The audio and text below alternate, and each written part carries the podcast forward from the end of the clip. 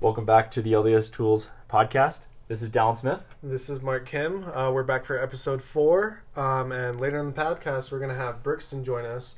Uh, but for now, we just want to talk about some some uh, current events happening in Provo. So, a funny article that I saw on the BYU Daily Universe was about how quarantine will work in Helaman Halls. And I think this is a, a tremendous question. I don't know if there's really a good answer to it. Yeah, shared bathrooms, shared eating facilities, all of them are stuck together. And freshmen just like to be in groups. They just like to be together and do It's, stuff. it's the, the short answer is it's not going to work. Uh, especially especially Helaman. Like there is no shot. I just I don't know. We'll we'll see what happens this this next semester at BYU, but uh, I I have a feeling it's a lot of people are going to get be getting the Ronies, and you know what? Better they get it at Helaman Halls than get it at home with uh, parents and grandparents around. I don't know. fair enough, fair enough. Uh, so, but the main kind of the, the big news story that's been circulating in the, in the Provo area is is about a party that happened Yeah. this last weekend. Which we had the privilege of getting invited to because we live at the most social places south of campus.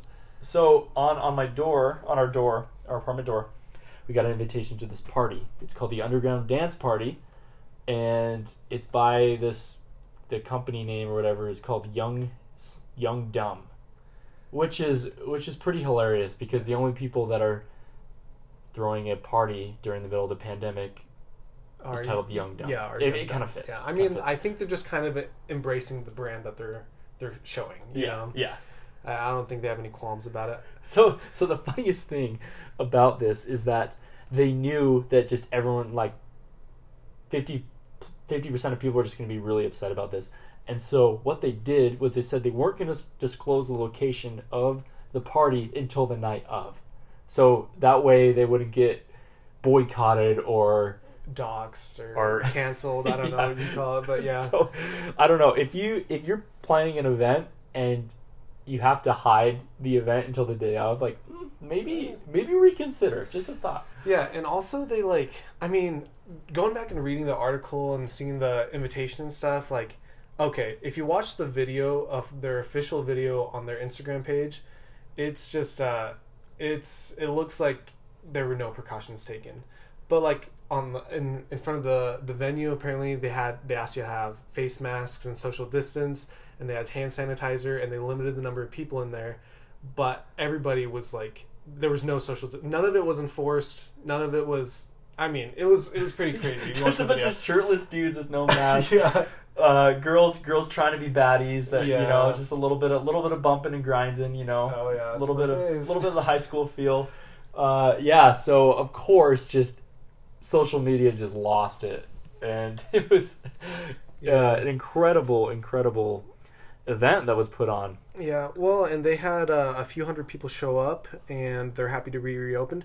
This is the quote from our very own Kwaku, which is he was he was a star on Bachelor, or Provo's Most Eligible. Star. Mm. Yeah, maybe not. He was an, he was an early exit. Yeah, he was he was kind of, but he made an impression. We'll just say that, I guess. Like he was kind of pretty. He was pretty odd.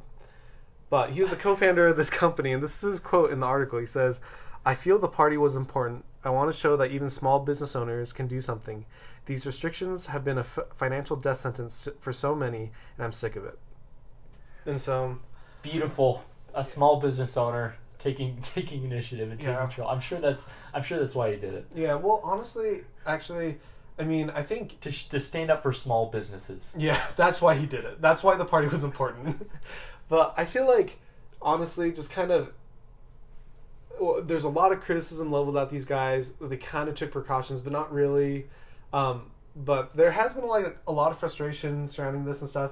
And honestly, I kind of gotta give props to them. If it wasn't this year, like it's a good company model. You know, you get like a thousand dollar DJ, you get a venue, and you invite you know 300 people, and if they come, like you're gonna make a lot of money with that business. It's kind of weird, but No, but I I don't know. I feel both sides of it because obviously, like he's not forcing anyone to go, yeah, right? It's like there's there's there's a market for it. People are are willing to do it.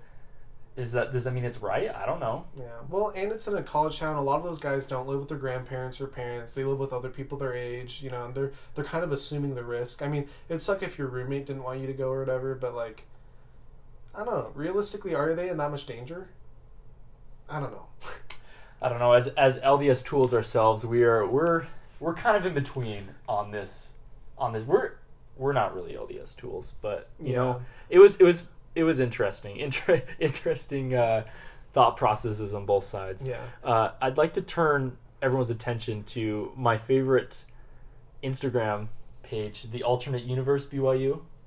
so they they had this so it's like it's kind of like the onion for BYU. And so they had this story it was just it's a picture of Kwaku and it says young man organizes dangerous underground dance party in Provo just to ask Crush to slow dance. Ooh. It's so funny. Honestly, I love satirical news. I, I realize how dangerous it is, but if you know it's a satirical news outlet, it's so funny. So I, re- I really appreciated that. Uh, and of course, uh, BYU Reddit got a hold of it, wasn't happy as well. No, no, no. But yeah, that's uh, that's local news for from the tools today. Um, I don't know, Don. Do you have anything to add before we, we hop into our podcast? Just an interesting thought. Someone on Reddit uh, made this comment about this party. So he says, forgetting the lack of masks for a second, I'll never understand why some Latter day Saint students try so hard to emulate a life they've been counseled not to live. Who wants to go to a party just to pretend you're drinking alcohol and grind up against a chick so you can go home blue balled? it makes no sense to me. It's honestly so true. Interesting point. Because I don't know. I don't know. I think I think it is funny because like some people try to live this this party life, yeah, but all you get is blue balls. yeah. It was funny because it was advertised that the party was going to have energy drinks. That was like one of their big things, you know. And so I just think it's I don't know. Yeah, it is. It I'm not I'm not encouraging people to to go full send and drink alcohol, and, but it it is funny that I think some people just, like want to like act like they're living that life without actually doing it. It's it's it's kind of funny. Really Well, interesting. Yeah, and we kind of talked about it. I think we're getting to the age where we're kind of outgrowing like the freshman sophomore mentality, where we feel like we want to party and do stuff at two a.m. True, true. But We're so 20 maybe that's that. Maybe that's our age and experience. Yeah, we're 24 now. We're over. We're over that, man. Okay, so we're gonna have our good friend Brixton on in one second. Yes, we have with us Brixton Gardner, actually Thomas Brixton Gardner That's today. right. Um, do you just want to give us like a little quick bio um, of who you are? Yeah, sure. So I'm trying to go with like the one name celebrity vibe, so you don't even have to bother with the Thomas or the Gardner. Right. It's so just Brixton. just Brixton. Yeah. T Yeah. Brix 12. Recurring That's guest Brixton. recurring guest Brixton is a good title. It's funny how many people get my name wrong still though. Um, yeah, like freaking Mark. Mark's a Yeah. Yeah, yeah. jeez. It's I had it, Brixton used to be my boss, and I have another boss that has the last name. Well, it has son yeah. or ton or whatever. Yeah. And so it's just like it's it's easy to get confused on those. But What's really frustrating, so uh, not this job, but the job I was at before, I won't say where I was working, but they, like B R I X T O N, and they'll, they'll still be like, okay, like, is Braxton here? like, are you stupid? yeah, you put an X in the name and people get confused. Yeah, They- Braxton. Yeah, they just get intimidated. So Braxton. Uh, I think Braxton Hicks contractions is what you have when you're about to give birth. So. interesting. Wow, I'm glad you're named after Braxton Hicks. Yeah. I'm actually named after a punk rock song. Fun fact. Okay. So as far as bio goes, like just look up the song "The Guns of Brixton" by The Clash. It's hundred percent where my name comes from, and I think that tells you everything you need to know about me. Okay. Actually, I'm gonna say it doesn't tell. Yeah, I no. get the cliche, but He, just no. wants, he just wants to remain like an enigma. Yeah, no. okay. Brixton uh, is a city south of London. The song is about the Brixton riots, like back in the seventies. People were like getting shot in the streets. So my dad thought the song was cool, the name was cool, and I think they figured if they named me that, like I'd turn out big and tough. and a gun owner. And a gun owner, uh, maybe a mobster. I don't know, but I feel like I All right. feel like that fits the bill. You did grow up in the streets of California. That's right. Yeah. Yep. Grew up in Fresno. Um, served in the same mission as you guys did, Vancouver, Canada. Yeah, yeah. A few years before, yeah. So I was there 2011 to 2013. Um, Okay, I'm actually I'm actually fascinated about Fresno. Does Yeah. Does Fresno suck? why would you ask that? I just I've I've heard I've heard interesting things about Fresno. Okay, like what- that it sucks. Okay, for example. Wait, so does Fresno suck? No, I think Fresno's great. Like, it definitely has its problems. Like, there's some parts of the city, for example, like you don't go to because it, it is pretty dangerous. Um, but as far as like where I grew up, like uh, maybe like North Fresno, and then right next to it is a city called Clovis. Really, really nice. Great place to raise a family, honestly. So if California weren't so expensive, I would honestly love to move back and raise my family there. Like, it's awesome. and and you're Fresno's a good spot because you're pretty close to Yosemite, right? Mm-hmm. And the and uh, Redwoods, Redwoods, and the big lake, the the, the Ta, Uh, Lake Tahoe. Tahoe. I don't know if Tahoe's close. Uh, Close enough. Three hours. Maybe Four? something. I've actually never been to Lake Tahoe, so Okay. Okay. Was, I must can't. not have been that close. I just see Yeah. in California, like I have no concept of how far. Like I don't know. I just feel like L.A. and like the Bay Bay Area and stuff. Like they're all just like in my mind very close. But I know even in L.A. to like drive across L.A. takes. okay. Well, we all served you in? Cal. uh, We all served in Canada, and people do the same thing to Canada, right? That's like, true. Yeah. oh, you're from Canada. Like, Yeah. you must know so and so. Yeah, and it's like no, that's a 21 hour drive away. Like, yeah, actually, I served know- in British you Columbia. know how like- far Toronto is from Vancouver? yeah, they're like, oh, you must know John Smith, And like- and they're like, oh no, like, where does he live? Oh, he lives in uh, he lives in Ottawa. And you're, Yeah. Oh, like okay, like I serve in Victoria, so actually nowhere close to that. You know? Yeah. or especially down here, most people who they know are from southern Alberta. They're from Yeah, They're yeah. from Lethbridge. Well, and church Yeah. circles are a little different because you kind of do run in the same circles, I guess. But it's still, still. a I'll big- tell you what makes that circle so small. So I worked at the MTC for about six years, right? Mhm. Like, y- there's a good chance I probably taught a family member of yours or a friend of yours from your home ward, like just thousands and thousands of missionaries, right? If anything's gonna make the circle small, like painfully small, it's that. Oh yeah. Because like I'll go like I was living in DC at the beginning of the year, and I have like a random roommate, and I walk in and he's just staring at me, and he's like, "Oh, what's up, brother Gardner?" I'm like, "Oh crap!" Like I was his MTC teacher, you know. Yeah. And then same thing, like I go to uh, church that Sunday, walk in the doors, and the first thing is. Brother Gardner! It's like these sister missionaries that I had just taught months prior. And then, uh, yeah, a week or so later, I'm out in DC with one of my best friends and find out that one, he's talking about one of his coworkers or something. And then I put the two and two together and realized I was his coworker's MTC teacher too. So, Right. like, it's kind of painful. Like, Yeah, it's kind of like the BYU factor times ten. yeah. Man. Okay, okay. So the MTC, Yeah. a lot of BYU, UVU return missionaries work at the MTC. Yep. Okay, what are the what are the pros of working at the MTC? What are some of the cons of working at the MTC? Oh, jeez. Pros and cons. And I'm not talking about like I'm talking about like entry level MTC Teacher. teaching. Yeah, for sure. Well, I'm- what do Brix- you think? Yeah, Brixton would be the person to know. Brixton was actually my boss at the MTC when I taught there, um, and I only got in because of nepotism. I was served in the same mission, and so like, Yeah. that's literally how I got my job. Beautiful. I could have just failed the. I was well known, like very well known, that if any applicant either served in uh, Vancouver or served in Fresno, there's a 99% chance I Yeah, was you just had to show that you weren't a freak, and then you'd make it in. Yeah. Um, for for the MTC jobs, I think a definite con is that it's just a really really demanding schedule to do a school, and you have to be a student to work there. So it's kind of like that's kind of hard. Uh, Mm-hmm. I think it's a really fulfilling job, probably the most fulfilling job I've had thus far. But it's like it's just hard sometimes. You're just going to school all day and like you do everything, and then you go and you have to work a three three hour shift where you have to be on the ball, you know, and just Yeah. just outgoing and. But I loved it. I loved every second of it. And I think it kind of depends on like who you work with at the MTC. Like, Yeah. working for the church is a different beast altogether. Yeah. like it's really unique because it's like you're in this highly spiritual environment. Like you're just totally immersed in it still, and so um, it feels like at times it feels like you got to be giving it like the same sort of devotion that you did your mission. yeah. But then you have to take a step and realize, take a step back, excuse me, and realize like, hey, this is just a this is a job. Yeah, you know? and it's separated. You're getting paid for it. Like you don't have Yeah. to. Yeah, some people go really, really, really hard on it. yeah.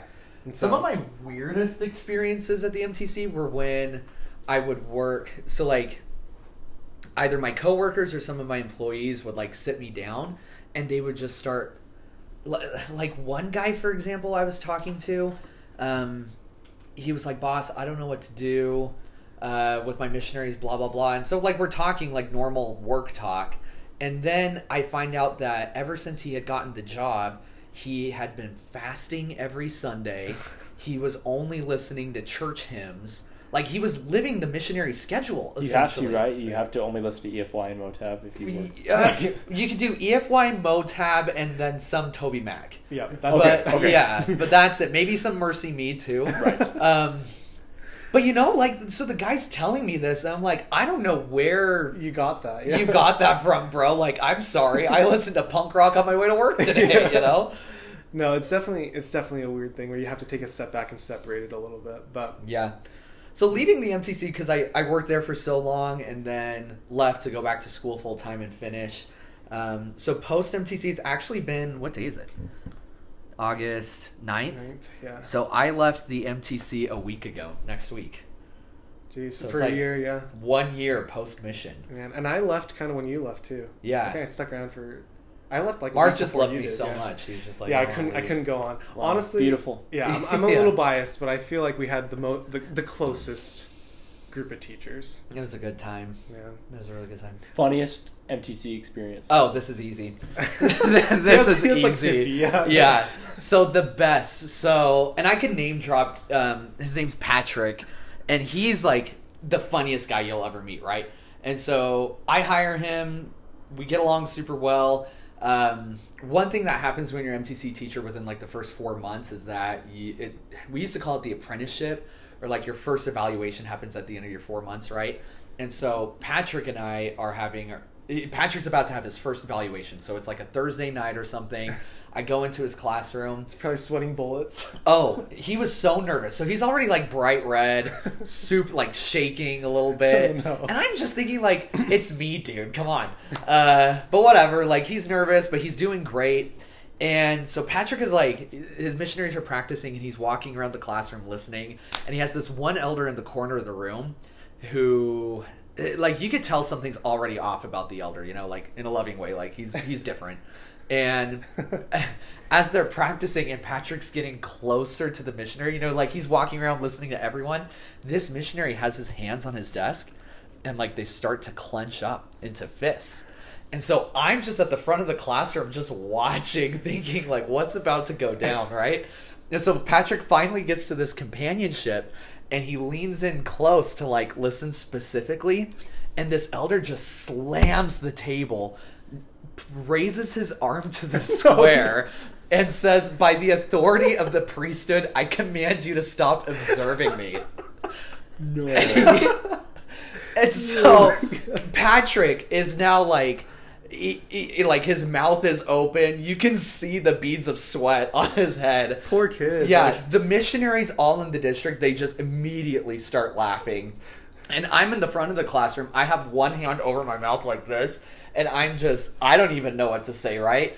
And so finally we just tell them like, "Okay, everyone take take like a 15 minute break." and we close the door and Patrick is just like, "Boss, I'm so sorry. I don't know what's wrong with him, blah blah blah, but it was awesome."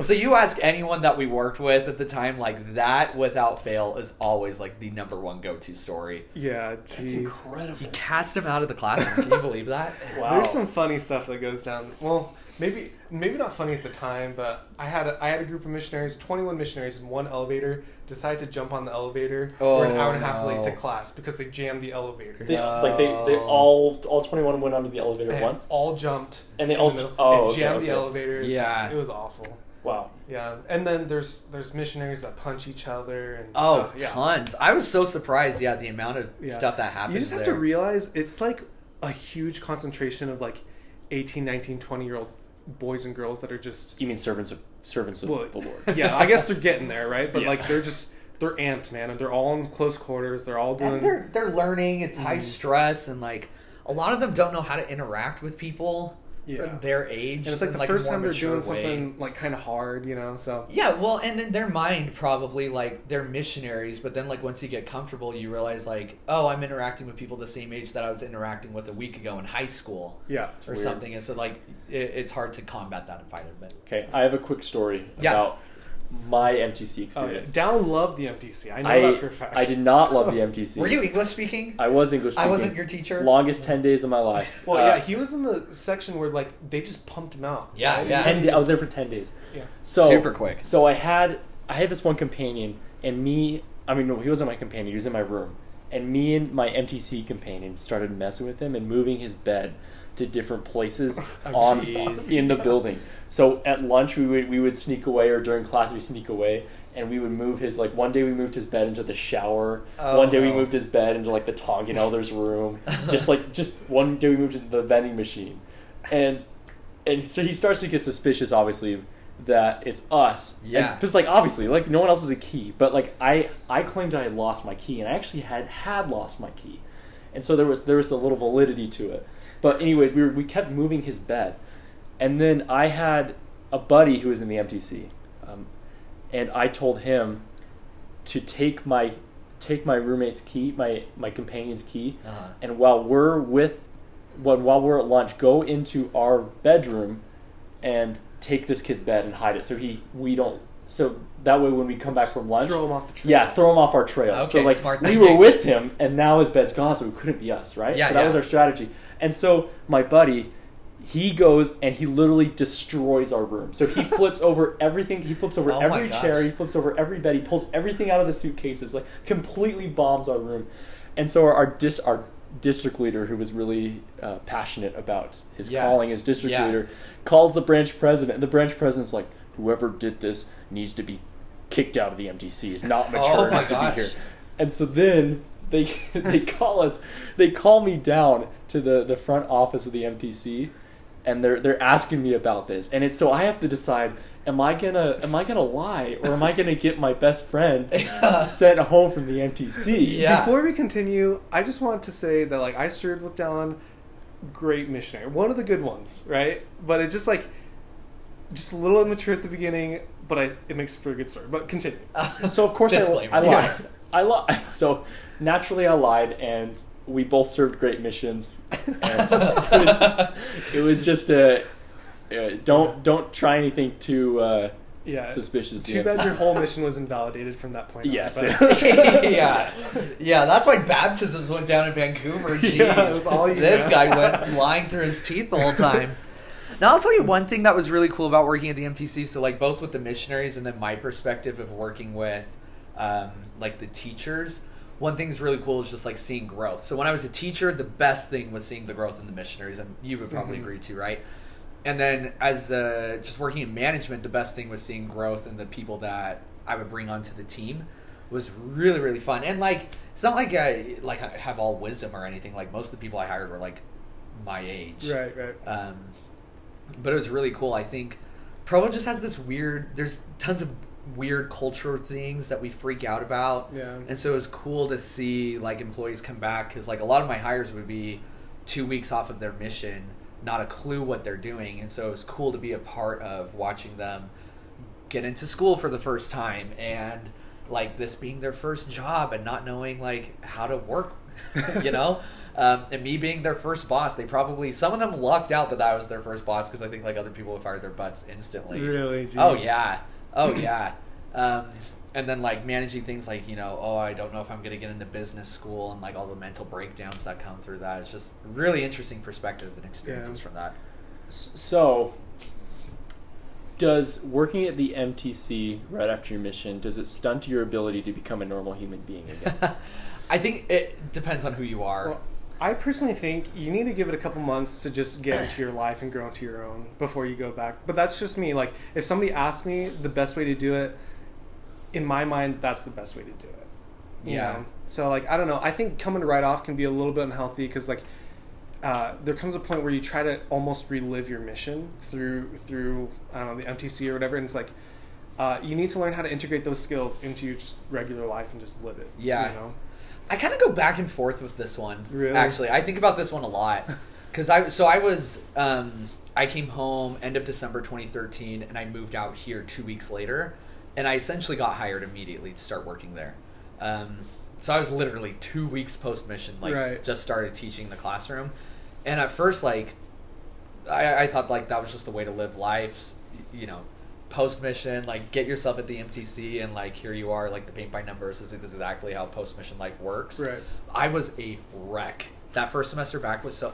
I didn't even know what Learning Suite was until three weeks into the semester. Oh man. Like That's tough. it Yeah, was. that's. Oh, Tough for the grades too. oh my yeah my gpa uh, it took a long time to recover from that first semester but i was i was a nervous wreck all the time i was that guy i was making fun of kind of earlier like only listening to church hymns and everything like Uh-huh. i didn't know how to do post mission live because i hadn't been home that long. Right. and so part of me is like yeah you should give yourself some time and like kind of figure out who you are and what you want to do in life.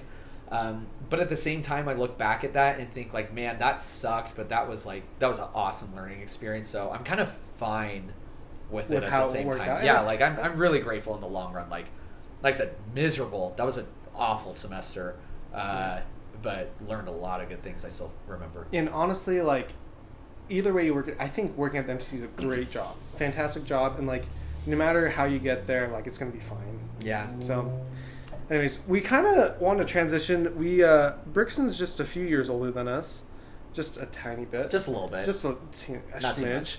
Um, but he's graduated and he's in the workforce, and You're uh, done. yeah, Yeah. lucky you, right? it feels good Unless you want to go to grad school or whatever, Nope. that's a whole nother beast. yeah You're not anytime soon Yeah, you don't want to trade in your paychecks, huh? no no no Um, well, and I mean, Dallin and I are we're we're you know a year out from graduating, and we're trying to negotiate jobs and internships and figure out kind of what we're doing for life. Um, but I think a lot of our fan base is kind of in that same boat, and we just want to see uh, maybe some advice or oh for sure I don't know. Yeah, just go for it. I don't. I don't think I have much. Um, I actually have one question before you get Yeah, started. for sure. The, the older you get, or the farther out of school, do you continually move into apartment complexes closer to Lindon? Is that how it works? um, the, I think so. Actually. Okay. Well, maybe I don't know. I guess I started. Um, I moved to Belmont right after I left the MTC.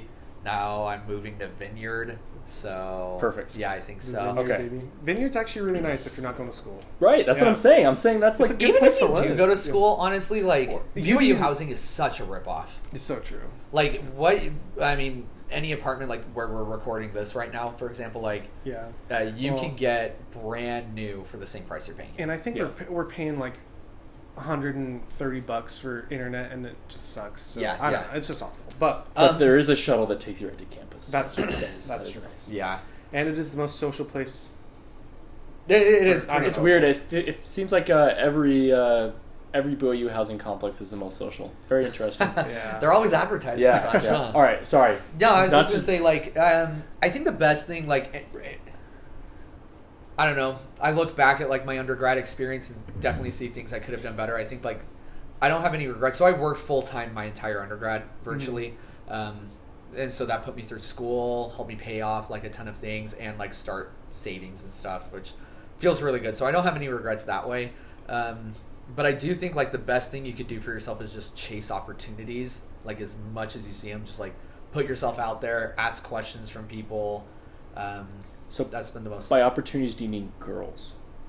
Listen, I'm single and miserable, so no. Aren't we all? Aren't we yeah, all? yeah. I have. I cannot speak Yeah. to that. This is our baby. This is our this is our relationship. this podcast. So But maybe dating too is like, yeah, like there's so many good opportunities and you just gotta um, chase one down. Yeah, yeah, and like or, a little bit. my problem with dating the whole time has always been like I see good opportunities, but then I don't chase them because I always like wait for like a better opportunity to come, which is super dumb, super super dumb. Yeah, I think we've Which all. is why I'm here, single, miserable, bitter. Actually, speaking of which, uh, you were telling us a little bit of a story Oh, about your a date you had the other day. I did. You I just did. started, and we decided to put on the podcast. We have no idea what he's going to say, but Okay. it sounded good. So I actually took her out again last night, and it went really well. Okay. Um, and we actually talked about this. so I I've known this girl for a couple years. We are in the same ward a couple years ago. She's super solid, right? So like we've already gone to tons of social things, so it's not like it was like an out of the blue sort of a deal. Uh-huh. Um, so I'm we're meeting at my apartment, and then we're gonna go off and do some things. Um, I'm running super late. Uh, run into the you know, so we get into the apartment. I run into the back. I I have two fake teeth on a retainer that I could take out, And so I run to the back, I brush my teeth real quick, grab my wallet, my keys from my bedroom. and when I come back into the family room, she's like, she's telling me a story or something I can't even remember. But I flash a quick smile. You have a beautiful smile. Thank you. With your retainer. Thank you, thank you. Yeah, wait till you see the teeth out because she's mid sentence and she stops like dead in her tracks and her eyes get real big and she just like you know and i realize i bro like i totally forgot my teeth in the bathroom No. yeah so I, I just didn't put them in after i brushed my teeth and so i cover my mouth i have my wallet in my hand like this and i say oh i forgot my wallet and so i go to the back of the house and i get my teeth and i'm not one to get embarrassed like i'm a pretty easygoing really Right. relaxed guy um, but i legit had no idea what to say in the moment so I didn't say anything. Like I just put my teeth in and acted like nothing happened. And so like the first 10 15 minutes of the date we're driving and she's like looking at my eyes some of the time but then like looking at my teeth the other bit, you know, Yeah. like she keeps like going back and forth. Uh, Honestly, that's a super hard part of things is when awkward things happen. Like, do you or do you not talk about them? 'Cause- Especially early on, because Yeah. like, that's like a like a fifth date. It's like, Yeah. by the way, I have I turned fifty. yeah, no, I I'm always of the opinion like just like Go for own it, it. right? Yeah, Yeah. yeah. I've I've seen it. I've seen that. I don't know tactic, for lack of a better term, crash and burn sometimes. But sometimes it works out really well. I'm kind of I kind of lean closer to your side where it's like, well, you might as well get in front of it, you know. But yeah. man, Well, I think like whether it's in dating or personal relationships, like the thing that always drives a wedge in relationships in general is just not being truthful. yeah, Right? So like if you're on a date, for example, like obviously you don't want to come off like super strong with like, you know, here's all my like anxieties and problems that I have, you know, like date one. Um, but at the same time, like you don't need to pretend necessarily to be someone else. Yep. Yep. Again, that applies to just any relationship and stuff. And so something like that, like yeah, I should have owned it and just been like, yeah, I don't have any teeth. Ah, my bad. And so when I was uh, when we were confirming last night's date, I joked with her in the text. I was like, "Oh, by the way, like I'll remember my teeth this time." You know, winky face. I should have done like the grinning smile or something. That's funny. yeah. yeah, no, you so played it off well. thank you, thank yeah, you. Yeah, good date. So good we'll see date what story. happens. Well, I mean, it sounds like it's going okay if she's agreed to go on more. No, we'll see. We'll see. I'll keep you and the fans posted. There but we go. That'd be great. yeah, I don't know.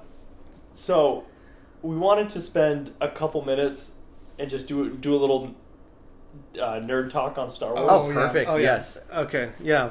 There are a few things that I know about Brixton. Loves music. Loves, music. movies. Yep.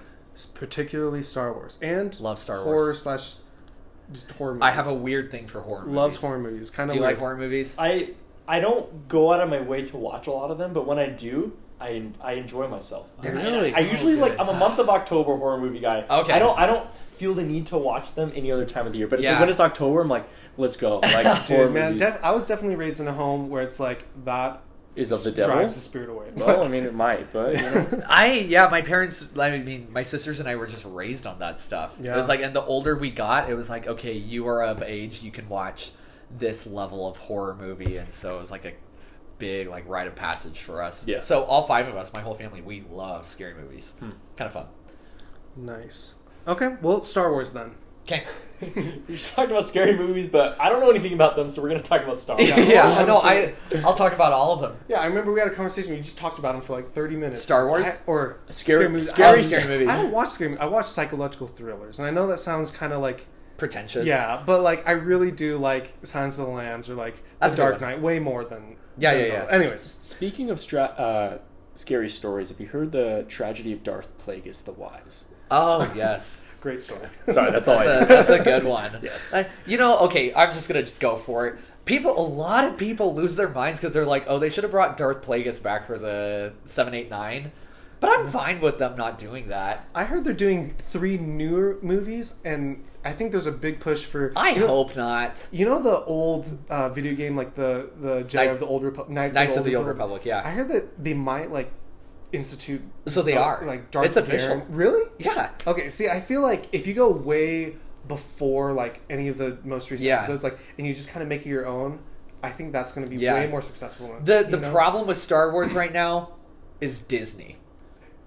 I- Like they took the franchise put it in a you know You if we're think- gonna if we're gonna go hard with nerd talk, they put it in an X-wing, like a nosedive into that little Sarlacc pit that Man. ate Boba Fett. you know, like I mean, you don't It you don't think sucks. you don't think the prequels were, was a train wreck though?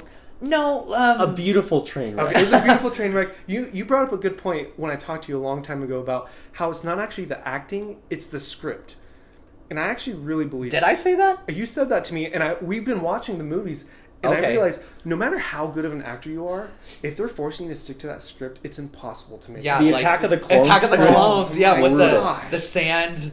It's I so coarse. sand. I hate I hate sand. it's But here's the Of course it thing: that gives movie's so quotable because it's so bad. So Yeah, like, yeah. it's it's true. There's no so episode one. I I will defend this. I think episode one is a great movie. Episode two, irredeemable. it sucks so bad. Yeah. And then episode three is like episode three is very it's good. good. It, Yeah. I honestly, I, I love it. Yeah, episode three is very good. Hayden Christensen is probably the biggest problem with the prequels. yeah. Like the guy, the homie just can't act. he cannot do it. Here's what I'm gonna say. And for- episode two, sorry, one more Yeah, thing. yeah, episode two plays like a boring C-SPAN. yeah. Have you ever watched C-SPAN? Like the government, like the official government, like we're gonna watch this congressional hearing on fossil ex- excavation in Nebraska. Right. Like, who wants to watch Or that? it's like Bar- remember in How I Met Your Mother, Barney Stinson's thing is that the prequels suck. It's like who wants to hear about the politics of Star Wars? exactly, Yeah. exactly. like, so true. Well, I I kind of disagree. I think Disney could have could have pulled it off. I think the big problem was that they kept on changing directors. Yep. and they like they because they're changing directors and the directors had you know creative license they started just kind of twisting the story to whatever Oh, they wanted yeah. to do and so it's like maybe they had kind of a kind Well, of a rough plan but it just got twisted Adding to tough, that you know? is they've admitted that there was no overarching story when they started. Mhm. How do you not have a story? Yeah. Doesn't it feel so disrespectful? yeah It's like Especially- I grew up on this crap. Like I love Star Wars. It is my second religion. Yeah, well- and then like you're gonna do that? Yeah well and i mean they had all three movies dates budget set aside everything Yeah. so it's not like it wasn't going to happen like Yeah. i get tv shows that's like i don't know if this is going to air so we're going to go for the first season Yeah. and then build the story for Yeah. this, you no, know? it's But- garbage. As long here's the thing though, like I don't I wouldn't say it's Disney because The Mandalorian, pretty Okay. good, pretty good. But, but and it's, Taika, I would say that's the director. see? but but it's because they went in and they effed with the Skywalker spot, the Uh-huh. plot. Uh-huh. Like the the Palpatine's back from the dead. I think it kind of like it, Oh, it, it, golly, like yeah. it it takes away from Darth Vader, but the whole point is Darth Vader comes back, kills Palpatine, redeems himself at the end. yeah, And and like when oh we're, our Palpatine's not actually dead. Like it, it I I I don't know what you guys think. Episode nine, to me, is like the second worst out of all of them. I hate that movie. The first worst is Clone Wars. Yeah, Attack Okay. of the Clones is always dead last. I think Rise of Skywalker. Um, I like I joked about it earlier, but like when I so because I mean I go to every midnight premiere. I Mm-hmm. buy my tickets well in advance. Like I wear the Star Wars shirts. I love this stuff, and I felt so like disrespected is the best word I could think of. Yeah, You know what? So the, the fi- first five minutes of the movie, you're like, yeah, why is Palpatine back? because What they don't he- hint at it at all. Yeah. It's like crap. We need a plot. It's Yeah, like, that's exactly right. And then anytime anything interesting is about to happen in the movie, jokes, you know, so like Yeah. Rey accidentally killing Chewie could have been like an interesting development, right? Yeah. Like y- you probably remember like you felt something like, "Whoa, you know, that's going to be a lot of weight for Rey to carry. Like that'll be interesting to see how her character develops." 5 minutes later, psych, he's he's alive. oh, we're you know this is really heavy. We're gonna have to wipe C-3PO's memory to save the galaxy, but it's a sacrifice we have to make. Psych, he comes back. Stupid. I also think it's kind of a weird thing. They brought back Darth Maul too in the the animated series. I just I just don't think it's. I don't care for any of that. really. No, I, I think you can kind of tell like what is like like all, all like the side spin off sort of a deal. I'm kind of indifferent about like okay, these are fun. You're a main storyline type of guy. Yeah, I, I thought the Mandalorian was good. Same thing though. Like I kind of think like uh, if we're But- going into like expanded mythology, yeah, they stayed away. They stayed away from. They didn't try and f with like the Yeah. the, the the the classic storyline. Yeah. and I think it's okay to do that. And There's I think many that's actually what makes it more interesting. So Right. like Rogue One, for example, is an Killed. Rogue Yeah. One is so good. agreed. so so good and it's because it's filmed like it's it's set in a specific yeah, it's it's separate from everything but still related. Yeah. And then it it was just so well made. No, and it's just really valuable to have that that space where you can just you have the Star Wars universe, and there's infinite stories that you could tell within that universe. Yeah, you know. yeah. So I'll, I'll, I will say one thing about Disney too, and this isn't getting political, but like the social justice themes that are popping up in Star Wars now too. Same thing. I'm like, give. So I told Mark this, and here it is for your Go fans. for it, yeah. It's like episode four of The Mandalorian has like this little village of humans, right? Do you Yep, remember yep, that? I remember this one. Yeah. And like the remote, most distant part of the galaxy, you have a remote village of like 25 people. yep. And conveniently, conveniently, all 25 of these humans on this remote planet in the middle of nowhere of the freaking galaxy just happens to be a perfect, like, racially balanced group of 25 people. Yeah. Right? Yep. And you're like, oh my gosh. So, like, it's not like anything to, like, really get worked up about, but, like, just to me, that's, like, one thing where it's like, we're approaching the series now more for, like, what like messaging can we like get across rather than like how do we actually just tell a decent story Or how do we develop characters? Yeah. like, yeah or make the universe believable right like Yeah, they're just relying on the brand too much. yeah, you know? relying on the brand and then like that just feels like a marketing thing to me like look Mm-hmm. how like progressive the series has become it's like you know if you made like if you made legit characters Mhm. um you know like beauty and the beast for example when disney did that and like gaston's friend ended up being gay it's like no one really no one cares like if Yeah. it's this character like no one cares like that's great you know yeah. they, they just care about the story Yeah, I think just something that's characterized, I don't know, kind of Disney as a whole. I feel like recently with all the remakes, all the sequels and stuff like that, it's just uh, they don't take risks anymore. Yeah. there's no element of risk in any of the films, any of the. It's always super safe, and they don't want to offend anybody. And like, I guess that's kind of the way the world's going a little bit. But like, I feel like the greatest films were just the ones that like changed a lot. Yeah, you know, yeah. that oh, they're risky, and they were like and it made people talk. You know, it's like if some people didn't like it, cool. Like yeah that that was the director's choice, and he stuck by it. Yeah, You know, and that's yep that's just how it is. Man. So it's just a safe thing to let story go by the wayside and then just play on points that you know is just gonna like make fans happy, make the public happy, get you some good press, and like generate money. And the, the reason episode nine is so bad is because episode eight was awful. Episode, Yeah. I think epi- I, I think I hate episode eight. I think it's so bad. Like who's the who's the Asian uh, Asian girl? Rose. Rose. They totally took her out of episode nine because everyone hated Oh her. in yeah, episode Rose is like, Rose, Finn. yeah. Um, oh, don't even get me started on Finn's character development. Yeah. It's like the it, like so the only thing he can do is he, right, right. That's the only thing he does. And then it, it like you think he's gonna become like some sort of like Jedi or something like Yeah. yeah. And then like he, I get a tingly feeling sometimes. It's like kind of how it is. I was, I'm force sensitive. It's like he doesn't. He wasn't gonna tell Rey he loves her. He's gonna say that he's force Yeah. sen- like co- mm-hmm. like. There's- it's a joke. I also Yeah. think the Force is just the biggest. Well, it's such a cool thing, but I feel like nowadays it's the biggest cop out instead of like something like an element to be manipulated. You know, it's like I feel like in the first three it was just like kind of cool, but like now it's just like you can get out of anything with the Force. Yeah, You know. I yeah. I actually so when I saw nine, it made me appreciate eight a lot more. Um, Explain. Yeah. so so like if you go back and you watch seven, eight, nine, now that they're all done, it's like okay, seven here is setting it up, and I don't care for seven a whole lot. I don't think it's the most creative, but similar to A New Hope. Well, they're literally the Yeah, same they're story. literally- Um, but it's similar to A New Hope in that like it's nothing like crazy good, but it's like setting up something that will be great. You know, for example, Empire Strikes Back easily the best Star Wars. Yes.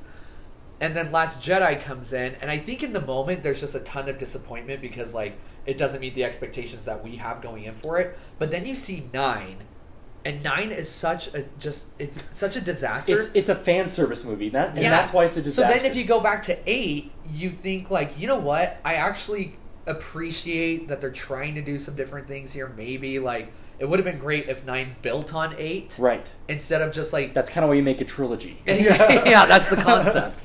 That's the concept.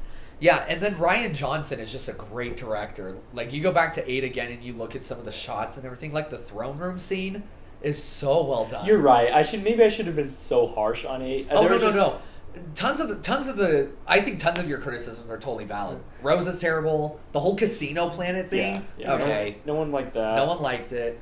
If you go back, I don't know why I watched this. There's a YouTube video critiquing the throne room scene where it's it's Rey and um, Kylo. Kylo, right? And they're just fighting all the guys in the red suits and whatnot. Yeah. And just like from, uh, I, I'm not like a super big action movie guy, but like just from that perspective, if you look at it, go back and watch it. Like, there's Rey and there's Kylo, and they're fighting like two guys. Everybody in the back is literally just waving their arms around. Like it's actually it's so funny. If you watch it with no sound effects and you just like look at the background people, they wait, they pause, they like they're just doing flips. Like it's so that part just bothers me. That bothers me. There, there's something similar in episode nine when she's fighting the Emperor, Rey is, Mm-hmm. and all the guards come and they're shooting at her. There's something similar where like one guard in the back literally has his gun just pointed up and he's just shooting at the ceiling. The desk pop. yeah, and so you don't notice it in the moment, right? Because the music and the lights. But then when you go frame by frame and you look at it, you're like, "What the crap is this? like, what happened?" You know? Yeah. But yeah, the the throne room scene is really good, and that's one where you're talking about like taking risks as the series. Like, killing Snoke was so unexpected. Yeah. You remember seeing that the first time in the theater, and like everyone was going nuts, like screaming and stuff right. because you have no idea, right? And then it goes into safe territory because it's still going to be light side versus dark. Imagine how different it would have been if Rey and Lu- uh, Kylo Ren teamed up. Yeah. Yeah. Well, honestly, I mean, I have a couple hot Star Wars takes just banked up a little bit. Um, but one of them was that, like, if you think about it, like, Anakin really did bring balance to the Force because the Jedi, if anything was out of balance, the Jedi were way out of whack. Wow. Yeah. Are you are you a, are you a separatist, bro? I, okay, and that's another one. Okay, He's a droid. I, I actually, like, just looking at it objectively, I feel like the Separatists actually had a really big case. Like, without the Separatists and like, what is their case? just like I, I want to say like their style of government just makes sense. Like one huge galactic empire is way too powerful. I feel like this is getting a little bit too political. That's what they did. No, no, no. Well, as a Palpatine did. Yeah, Palpatine, and he was using them. Right. But like, I feel like people that weren't being used on that side genuinely had like a good like. You, you don't discount them right away because like what they were fighting for and kind of arguing and talking about like actually kind of makes sense. And They wanted like- more states' rights. Yeah, basically, Yeah. right? Yeah. And it was like it wouldn't have allowed Palpatine to get all that power.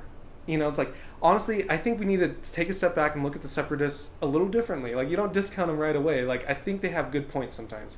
And I also think it's kind of cool that all the the are who are the guys? The main separatist guys are like Asian in the first one.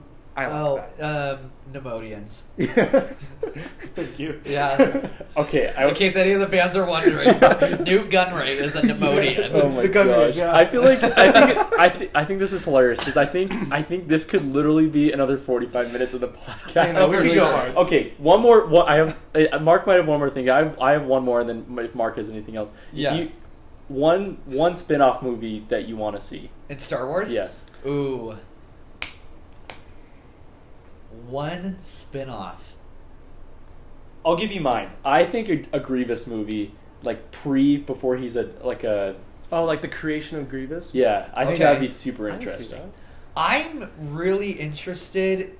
So I'm I'm really simple when it comes to storytelling. So like, um, I don't want like any of the main series characters. Like I'm fine with the main series explaining them. Like I don't want additional background. You don't want to see three PO spin-off movie. Yeah, the the origins of R two D two. You know, I will say a Jar Jar Binks spin off would kick butt. Ooh. Oh my gosh, that's the- worst choice. Are you kidding me? Um, but Rogue One was so good How- because it was like a plot point we were familiar with, but characters we weren't familiar with, Uh-huh. which I really like. So I think. Um, did you ever? I don't know if you guys are into video games. Did you play Fallen Order? no. No. Really interesting because it's a so the video game is set between three and six, Yeah. or six and seven as well. Um, but it's it's like when Order sixty six happens and like a rogue Jedi like trying to escape and everything. It's really interesting. That sounds way cool. so something like that, I'd be down for. any any last any last thought, Mark? Okay, I just have to get this one off my chest. Okay. So we don't have to talk about it in a later episode. And I, I this is something that I've talked about for a long, long time. But clone army maybe like unit for unit better than a droid army, but a droid army far superior to a clone army. Okay, Let me, I have some I have some notes. Okay, let's hear it. Okay, think about it.